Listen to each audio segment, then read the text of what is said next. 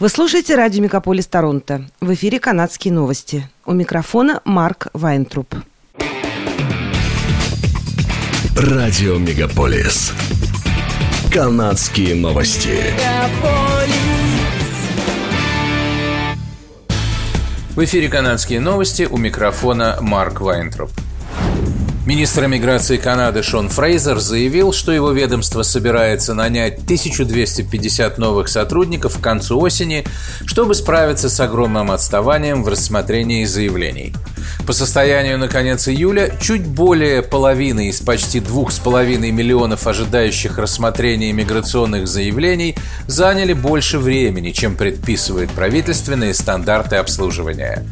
В январе Фрейзер пообещал к концу года устранить иммиграционные задержки, вызванные пандемией COVID-19, но это было до того, как Канада масштабно отреагировала на гуманитарные кризисы в Афганистане и Украине, а также обновлением технологий для устаревших систем правительства, что привело к более длительному ожиданию людей, желающих приехать в страну.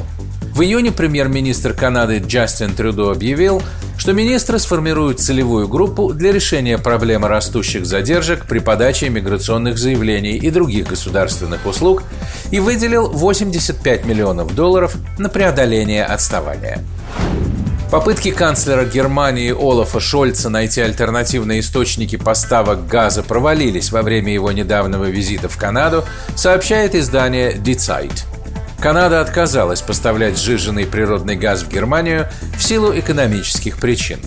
При нынешних ценах на газ экспорт из Канады в Европу просто не окупается, и неизвестно, может ли он выйти на окупаемость в будущем. Факты говорят о том, что в ближайшее время газ из Канады не заменит поставки из России, по крайней мере для Германии, добавили в издании. Напомним, Россия сократила поставки природного газа по Северному потоку-1 в связи с невозможностью обслуживания трубопровода вследствие международных санкций, которые, в свою очередь, наложили ограничения на поставку импортных запчастей и оборудования для обслуживания трубопровода. Федеральное правительство подписало во вторник отдельные соглашения с компаниями Volkswagen и Mercedes-Benz. Согласно им, два немецких автопроизводителя получат доступ к канадскому сырью для аккумуляторов электромобилей. Премьер-министр Джастин Трюдо и канцлер Германии Олаф Шольц присутствовали на церемонии подписания в Торонто. Мероприятие было организовано канадско-немецкой торгово-промышленной палатой. Соглашение с Volkswagen направлено на увеличение производства аккумуляторов, катодных активных материалов и поставок важнейших минералов. Соглашение с Mercedes-Benz направлено на расширение поставок канадских критически важных минералов. Согласно договорам, компании получат доступ к канадскому кобальту, графиту, никелю и литию. Соглашения заключены всего через неделю после того, как президент США Джо Байден подписал план по предоставлению налоговых льгот для электромобилей, произведенных в Северной Америке, а не только для тех, которые производятся в Соединенных Штатах.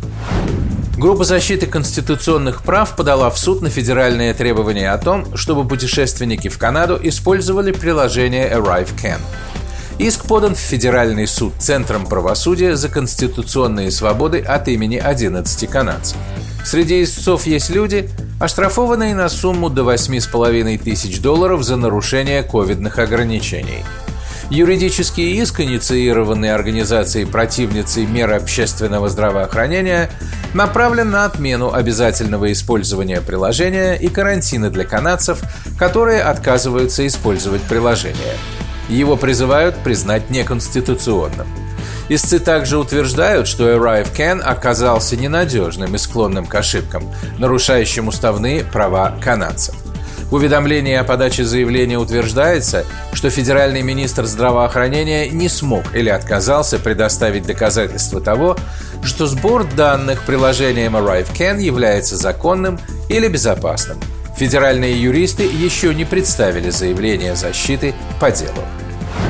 Несмотря на отмену провинциальных и территориальных требований к маскам, Некоторые высшие учебные заведения решили сохранить их в целях безопасности сотрудников и студентов в преддверии осенних и зимних волн COVID-19. Агентство Canadian Press провело опрос среди 83 крупнейших университетов Канады. 14 из них заявили, что потребуют от студентов и сотрудников носить маски в различных помещениях на территории кампуса. Два вуза, Западный университет и колледж Гуронг University, оба находятся в Лондоне, Онтарио, пошли еще дальше. Они приняли решение допускать к занятиям только вакцинированных участников учебного процесса. В свою очередь, университет Далхаузи в Галифаксе заявил, что маски необходимо носить в классах и учебных помещениях. Далхаузи не требует вакцинации. Университеты Манитобы и Альберта сохраняют свой мандат на использование масок до дальнейшего уведомления. В большинстве случаев решения принимались без участия студенческих советов. По данным полиции провинции Онтарио, в этом году в результате столкновений на суше и воде погибло более 250 человек. По словам полицейских, превышение скорости является убийцей номер один в автомобильных авариях по всей провинции.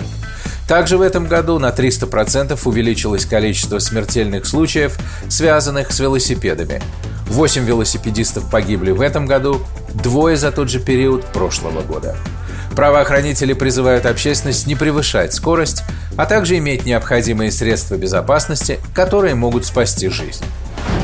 Менее 5000 учащихся зарегистрировались на дистанционное обучение в школах Торонто в этом году, что значительно меньше, чем в прошлом. В школьном совете Торонто сообщили, что дистанционное обучение будет таким же, как и в прошлом году. Учащиеся начальной школы будут ходить в местную школу, получать информационные бюллетени. Они останутся частью школьного сообщества. Только учиться будут виртуально, заявил Райан Берт из TDSB. Большинство коронавирусных ограничений в школах TDSB отменят.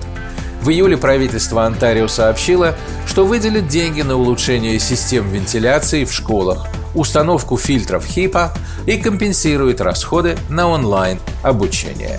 Это были канадские новости. С вами был Марк Вайнтроп. Оставайтесь с нами, не переключайтесь. Берегите себя и друг друга.